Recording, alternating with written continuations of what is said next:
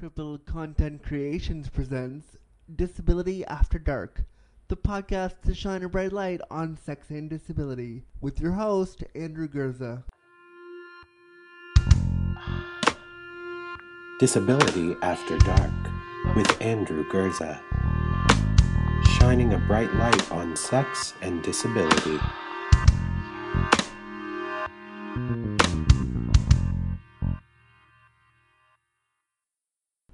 Content warning. The language, content, and discussion found within this episode of Disability After Dark will be explicit. Listener discretion advised. Let's shine a bright light on sex and disability together. Connect with me on Twitter at Andrew Gurza, that's A N D R E W G U R Z A, and use the hashtag Disability After Dark. Hello, hello, thanks for coming to episode 25 of Disability After Dark and clicking on the little clicky button that brings you here. So excited that you're here to to listen to this episode. It's a really fun one and I'm excited to bring it to you. So let's do that right now. For this episode, I waffled a bit and trying to figure out what I wanted exactly to talk about, what I wanted to bring to the table because when we've hit 25 episodes, I've kind of touched on a lot of stuff already and I wasn't sure where to go. But then I thought about thinking outside the box and thinking about sexuality from a wider spectrum than just sex itself. And I wanted to look at at parts of sexuality that are not really generally talked about when we think about disability and sex. So I wanted to talk about fashion. So this episode is entitled Fully Functional Fetish Wear. That's what the, my slide says, but I'm going to change the title right now to Fashion and Fully Functional Fetish Wear. Can you say that five times fast? Probably not. But this is a good episode. The notes are great, and I'm gonna read the notes and go and deviate and do my usual spiel and talk about all this stuff. So let's go right now. Excited. Get excited. It's gonna be great. Okay.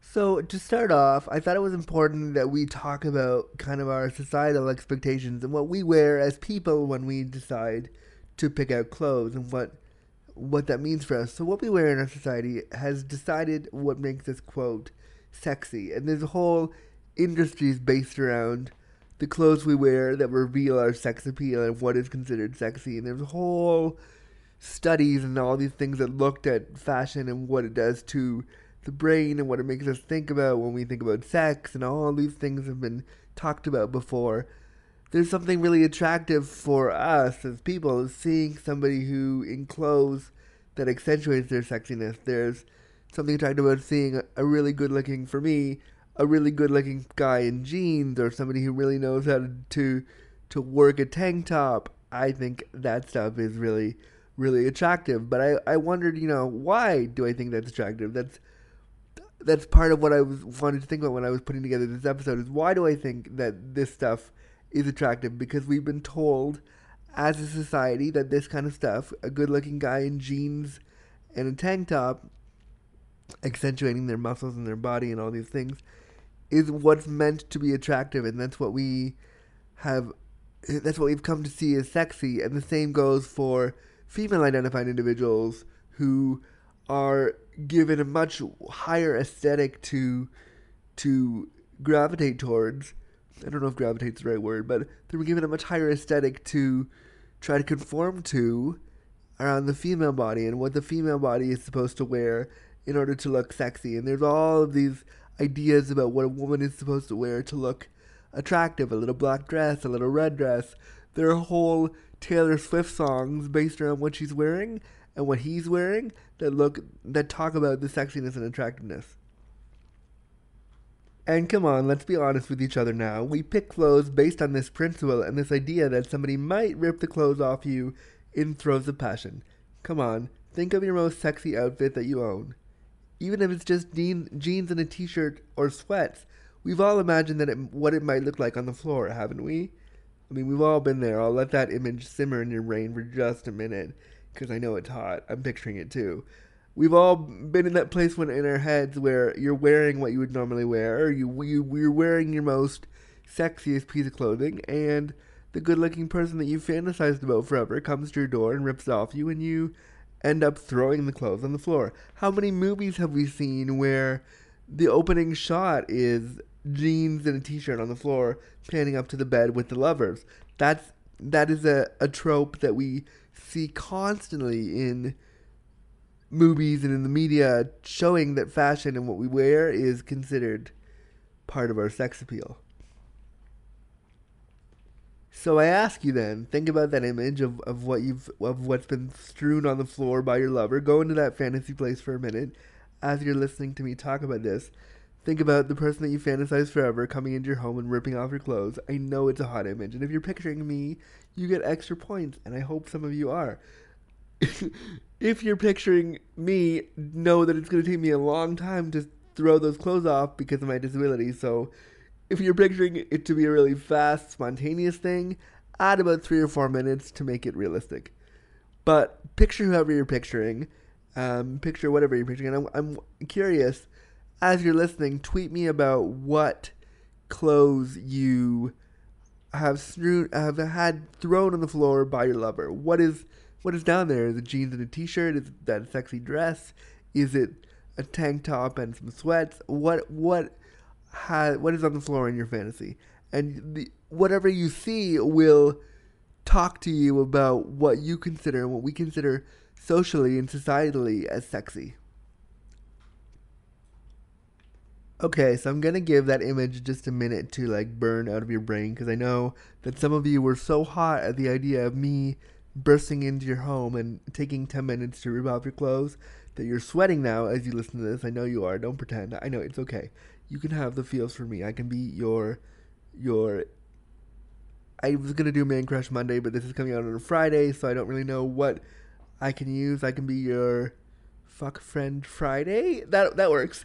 Let's go with that. So yeah, take a minute to get the image of me taking ten years to take off your clothes out of your brain. I know it's turning you on, but move it aside for just a minute. And I want you to think now how many times have we been in a Starbucks line or have we been in the coat check line at a club or leaving a party or doing something at the store and you see somebody that is just killing it in the fashion world. You see somebody that's just just killing it. They have something amazing on. They're wearing something that they totally are owning it and they are loving it and they're coiffed in every way and they are perfection. Every single piece of what they're wearing is on fleek, as the kids say. I feel like I'm too old to say that, but that's apparently the the moniker and the the colloquialism of the day.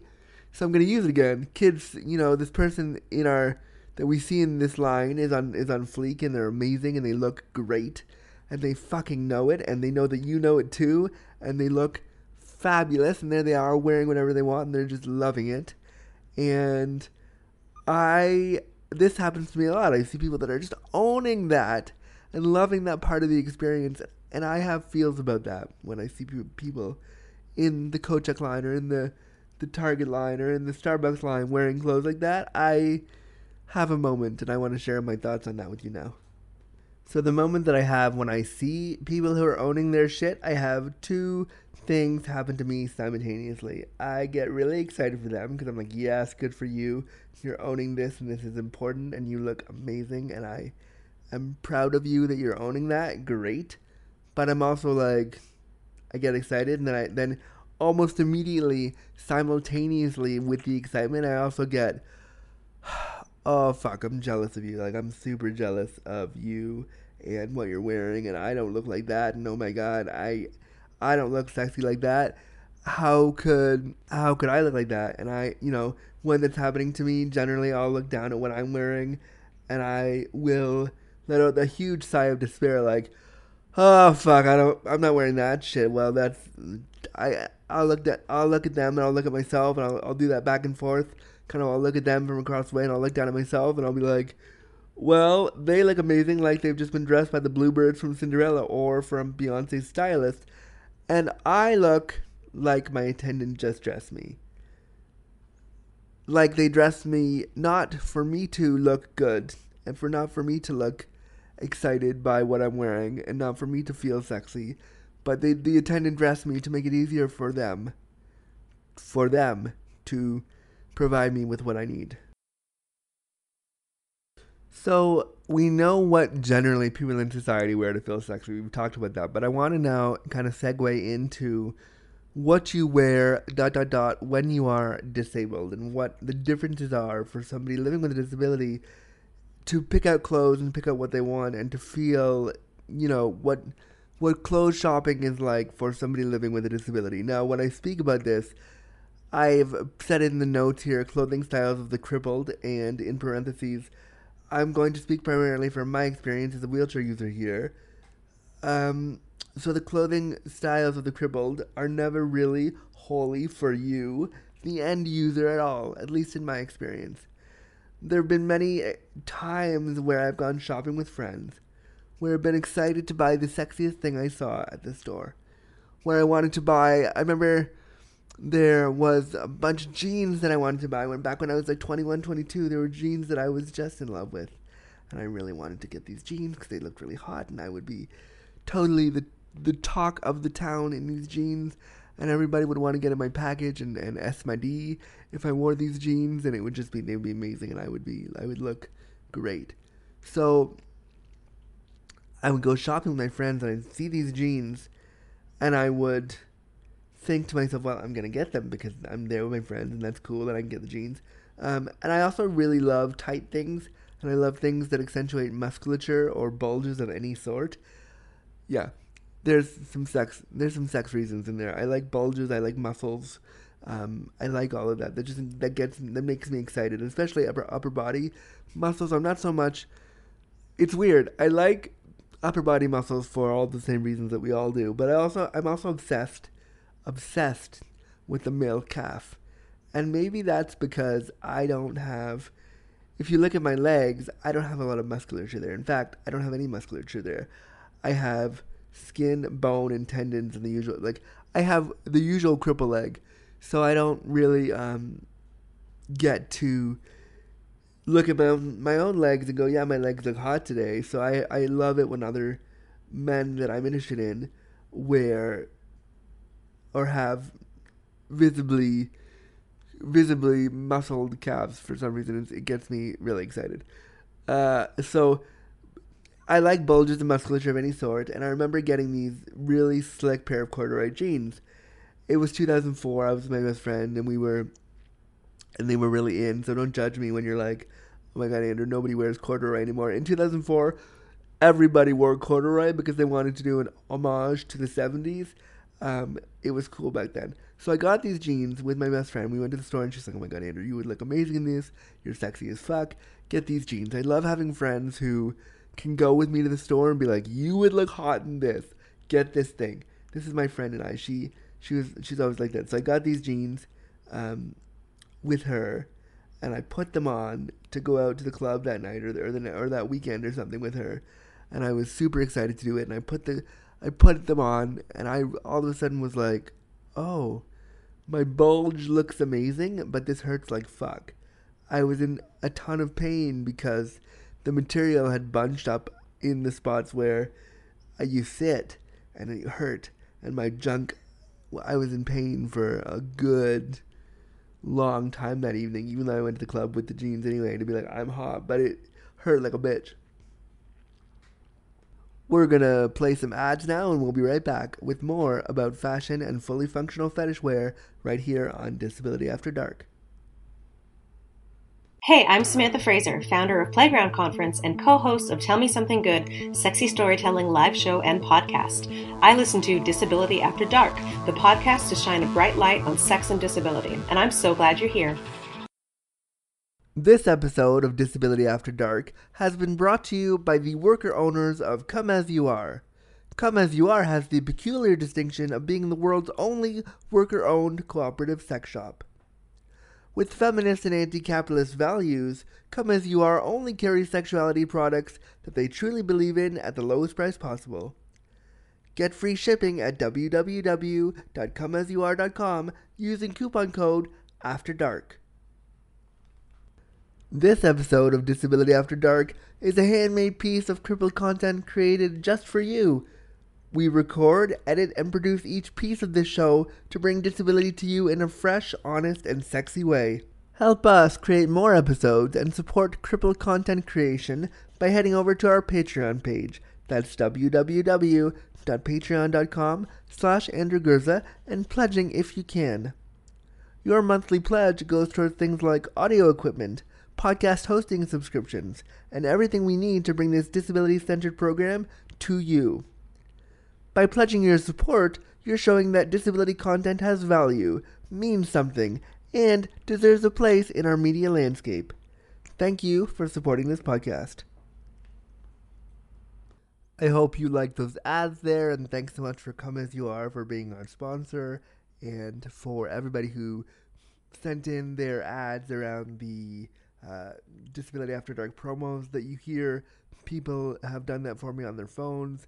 That's amazing, and I really, really appreciate that people are putting that forward. If you want to create an ad, you can totally do that for me, and you can email it at andrew at andrewgurza.com, and I'll send you what to say.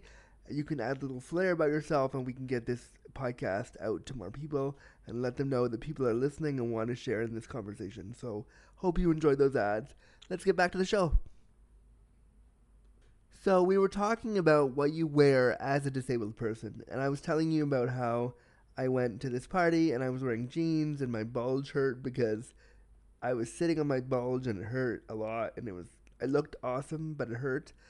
That sucked. So the experience of being of wearing wearing clothes as a disabled person goes like this. You're usually in my case especially because I I require an you know a lot of care to get what I need in my day. I'm dressed by someone else. I am anyhow. Some people are not. And no, there's really nothing particular, particularly luxurious or stately or sexy about being dressed by someone else. Now, being undressed by someone else though can be super hot, super super hot.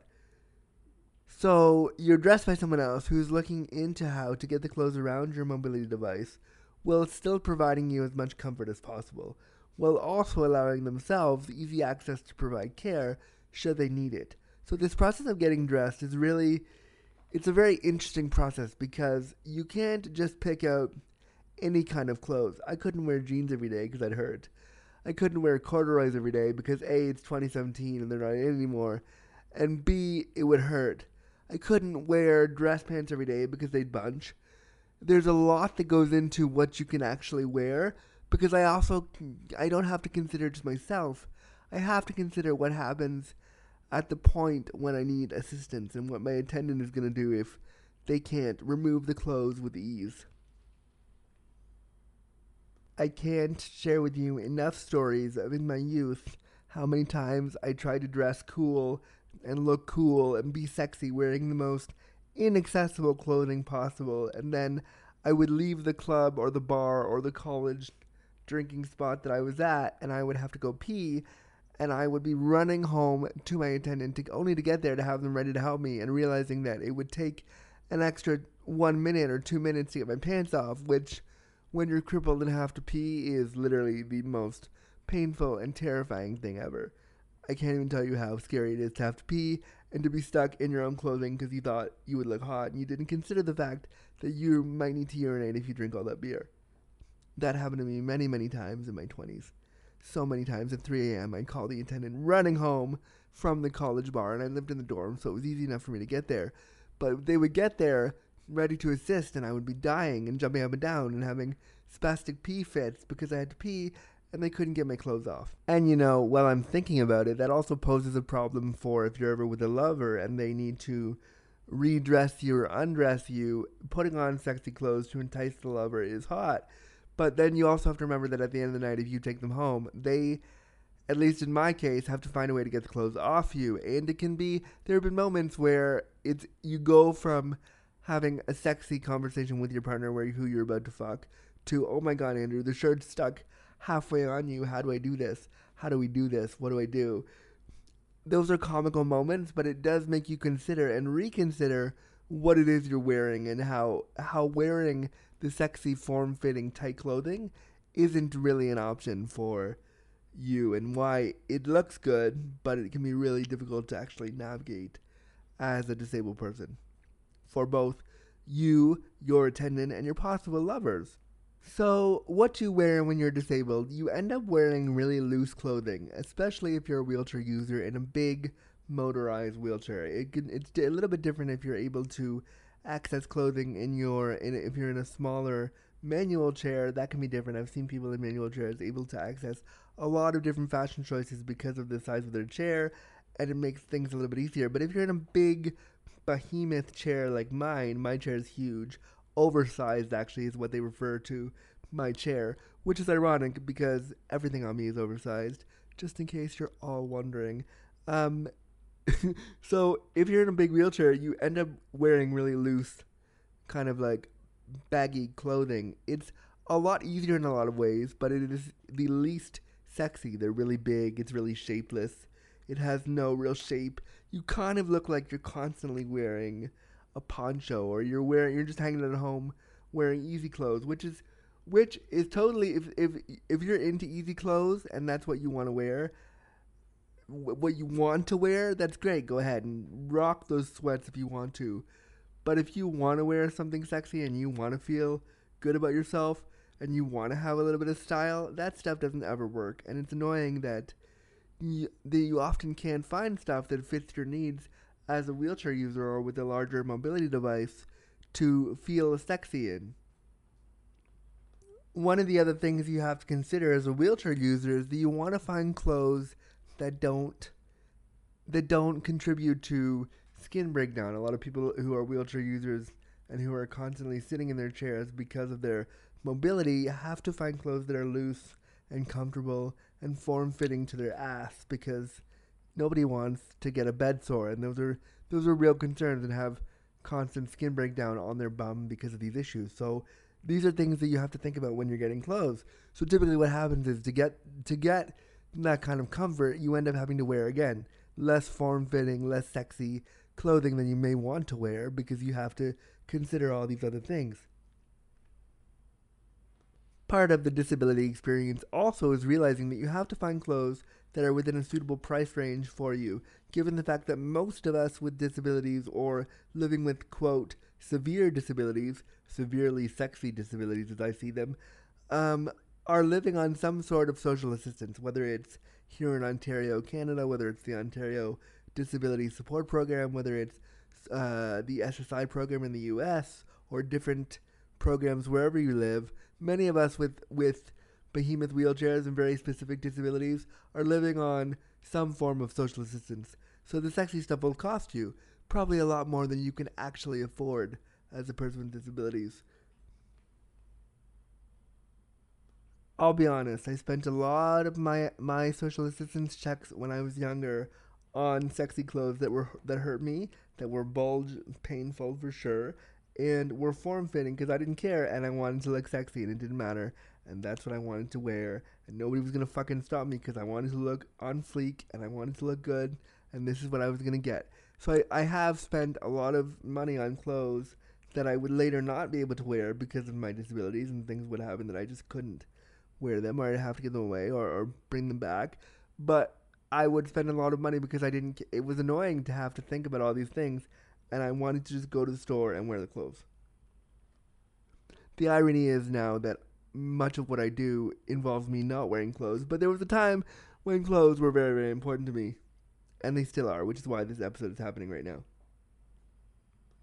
Now, there are clothing options for people with disabilities. There are slash were clothing options because many of those options have gone out of business. One of the main ones has no is no longer able to sustain themselves so they're out of business. And I really I supported the idea of what it is they did, but I found that those particular that particular company had a lot of issues. I found, and I I didn't feel like the clothes necessarily evoked a sexy look.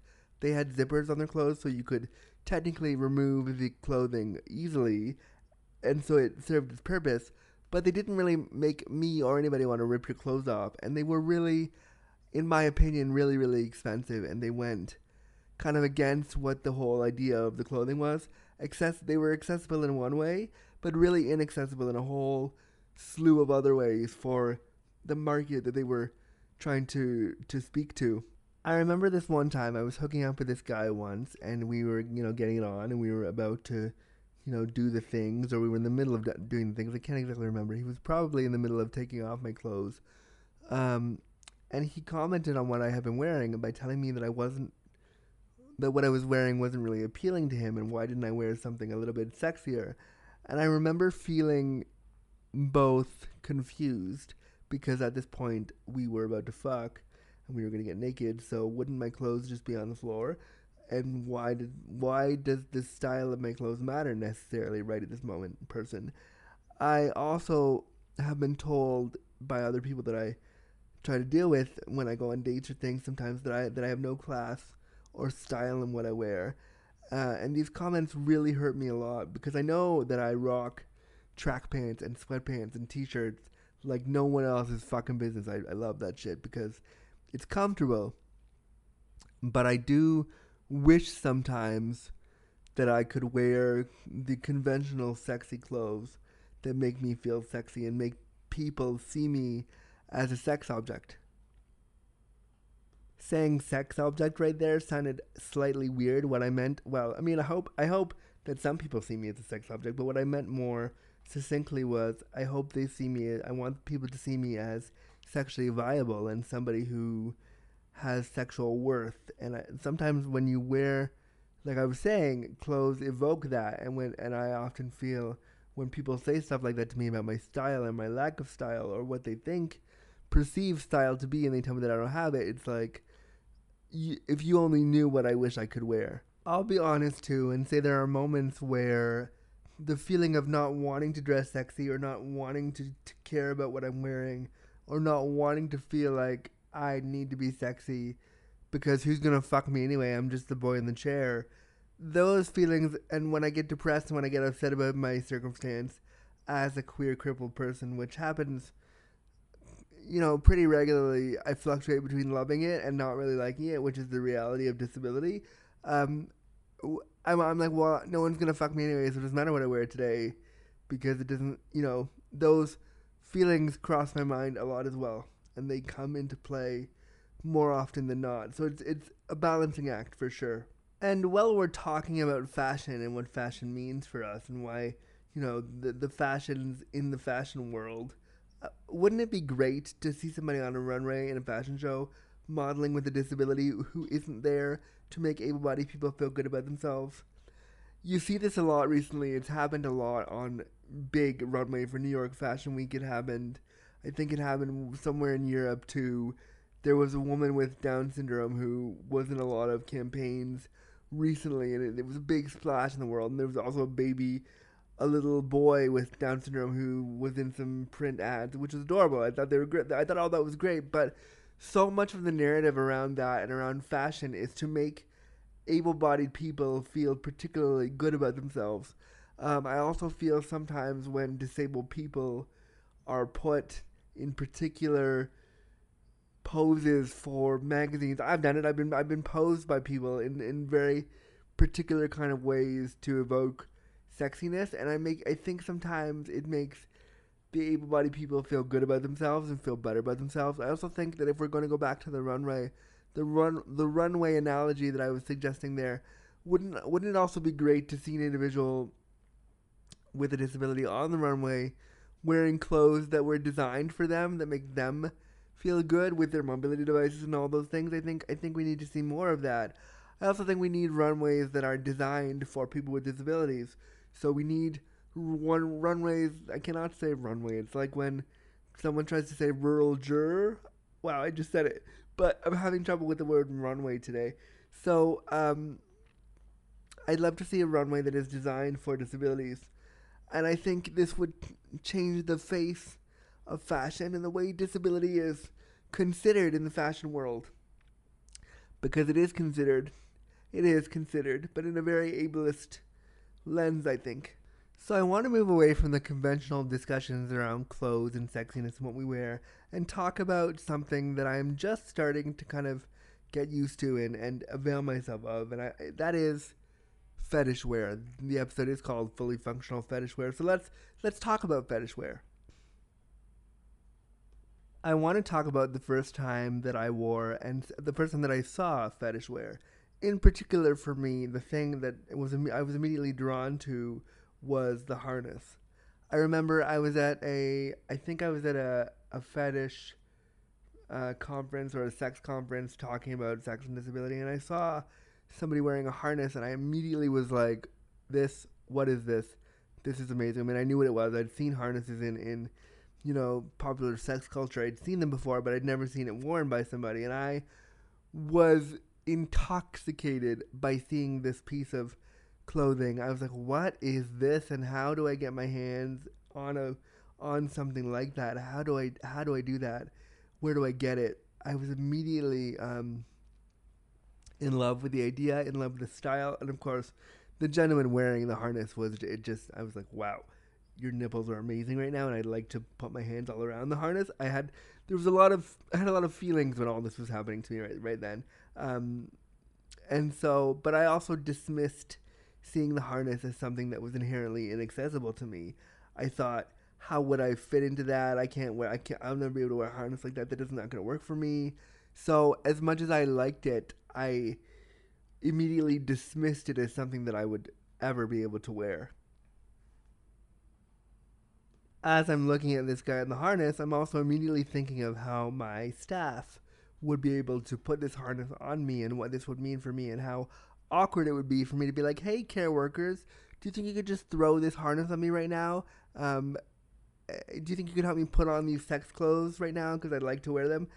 I felt like there was a lot of there was so much awkwardness about having to explain that to my care workers, and even the thought terrified me. I was absolutely terrified by this thought of that being a thing that was happening. Um, I just thought this was gonna be awkward, and there's no way that I'll ever be able to get to get to wear a harness until I did. Let me share that experience. The first time I wore a harness, quite honestly, I was transformed. I loved every second of the experience. I had a friend of mine who brought over some fetish wear and some leathers. They call it. It's. I'm learning that it's called leathers, so I want to respect what it's called. He brought over his leathers, and I was so excited by the whole prospect of where of doing this. I was terrified that it would take forever and the person I would get stuck in it, but I was also really excited. So my friend brought over this harness, and I just I fell in love with it. I put on the harness, and it was like when Clark Kent turns into Superman and goes into the phone booth and like transforms into this super different version of himself, takes off the glasses and rips open the shirt and is amazing. It felt like that mixed with when Sailor Moon. You all remember Sailor Moon. This is gonna nerd me out right here. But Sailor Moon, when Sailor Moon transformed from the like weird, awkward, giggly schoolgirl that she was into, you know, Sailor Moon or Sailor Venus or Sailor. There was a whole bunch of other ones, but I, I loved that show when I was a kid. So I used to watch that all the time. That's how you know I'm super queer. Uh, and I loved when she transformed. So when I put the harness on, it felt like me transforming into into Sailor Moon. And in the notes here, I put, "Can someone please turn that into a, a GIF? Can someone turn that into a GIF for me?" So you've seen the the the podcast art where me as a unicorn with the harness on. Can somebody turn it into me spinning around in a in a Sailor Moon esque type circle and wearing a harness? I think that would be amazing. If somebody has the um, the technological abilities to do this, let me know and I will pay handsomely for such a gift. I think it would be so funny and hilarious. Uh, so I'll admit, the first time that I put the harness on to come off my crazy Sailor Moon tangent, the first time that I put the harness on, I was terrified and scared of my spastic body movements, and I found it to be quite difficult because my arms were spastic and having contractures and all these things were happening to my body as I'm trying to put this really form fitting piece of clothing on.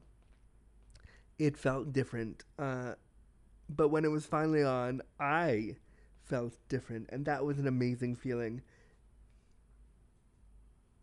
I felt like the meek, shy, cherubic person, or the guy who wore the bigger, cheap crip clothing because he was less than, or people thought he was less than. Oftentimes, when you wear bigger, like track pants clothing or t-shirts, there's there's an unspoken belief that you must be living in poverty, which is not necessarily true, but oftentimes when you couple that with disability, there's there that's something for sure.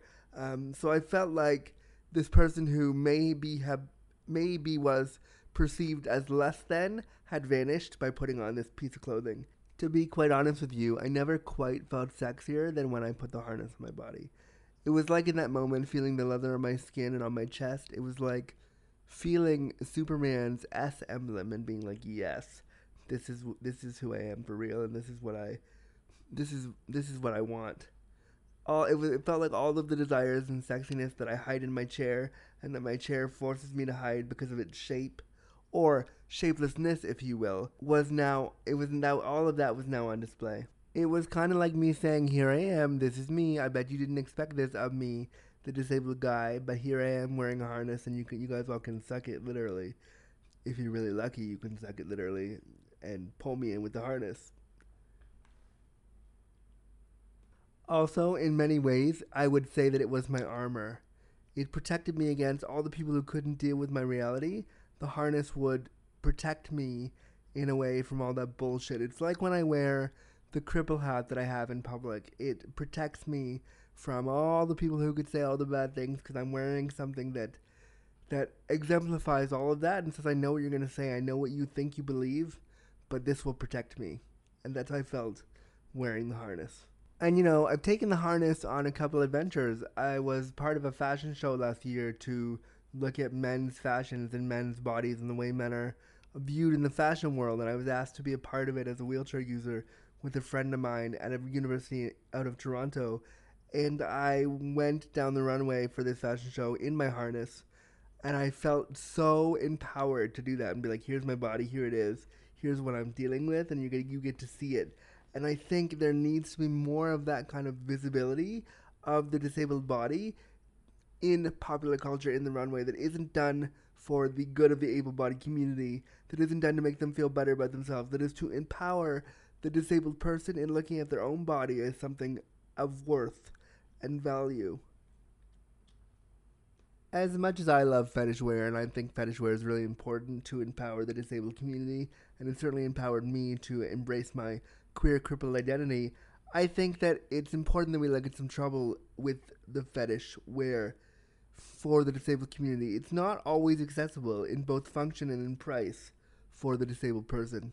Um, it might look great, but as, as I have experienced, there are many hooks and many extra pieces that don't really lend themselves to the easiest of access. I my very first harness that I ever bought was like this this pile of hooks that I couldn't ever untangle and it kind of hurt and it was kind of weird, so I had to get another one but it was exorbitantly expensive. The other one, it was like 130 bucks, which was on the low end of harnesses. But for somebody living on a fixed income, 100 bucks is a lot of money. Um, so there needs to be accessible fetish wear. I was looking online a couple days ago during the prep for this uh, this episode, and I saw something called Yarnesses. And I don't know if they've gone out of, business, out of business. I tried to message them and say, "Oh my God, this is great! I'd like to uh, I'd like to model your stuff and see if it works for the disabled community. It's basically harness made out of yarn. It's kind of sexy. I really was kind of into it. I really wish that they. I hope they've not gone out of business. If they're listening to this, or if anybody at Come As You Are, or anybody who is listening knows how to get a hold of them or wants to knit me a yarness, let's talk about that. But there needs to be more accessible fetish wear. I found an article when I was looking through also as well that said accessible fetish wear and I was really excited to see what they were going to do around disability because we've been conditioned to believe that the word accessible means disabled. I didn't see anything about disability there and I was slightly disappointed. So there needs to be more accessible fetish wear. Overall, we need to talk more about the fashions of people with disabilities and what they wear and what's comfortable for them and and understand that what's fashionable fashionable for an able bodied person is simply not going to work for somebody with a disability, but we need to look at the accessibility of clothing and what clothing means in terms of our sex appeal and what it means for us to wear to feel good about ourselves. We need to look at price points. We need to look at the lived experience of disability to d- determine what kind of clothing we're going to, to make for people with disabilities. We need to look at the fashion industry needs to start embracing disability in a completely different way than they're doing so right now uh, we need to consider sex wear for people with disabilities that is affordable, that looks good, and that makes you want to rip my clothes off and fuck me in my wheelchair. We need to look at all that stuff, and we're not doing that enough. So, this was only the start of a conversation. I'd love for you to to tweet me at Andrew Gurza and let's talk about fashion and clothing and disability under the hashtag disability after dark or cripple clothing or fully functional fetish wear. If you want to make that a big long hashtag, go ahead. But this is a conversation we need really to have to look at what makes us sexy and how clothing and disability and fashion are intricately intricately intricately there I said the word intricately related and we need to talk about that more. Thanks for listening to this episode of Disability After Dark, the podcast to shine a bright light on sex and disability. If you like what you hear and want to hear more, read my blogs or book me to shine a bright light on sex and disability with you, head over to www.andrewgurza.com. Copyright notice. This program was created and produced by Andrew Gurza and Crippled Content Creations. Any and all materials, including graphics, audio recordings, and music, are property of the owner and cannot be used or distributed without express permission.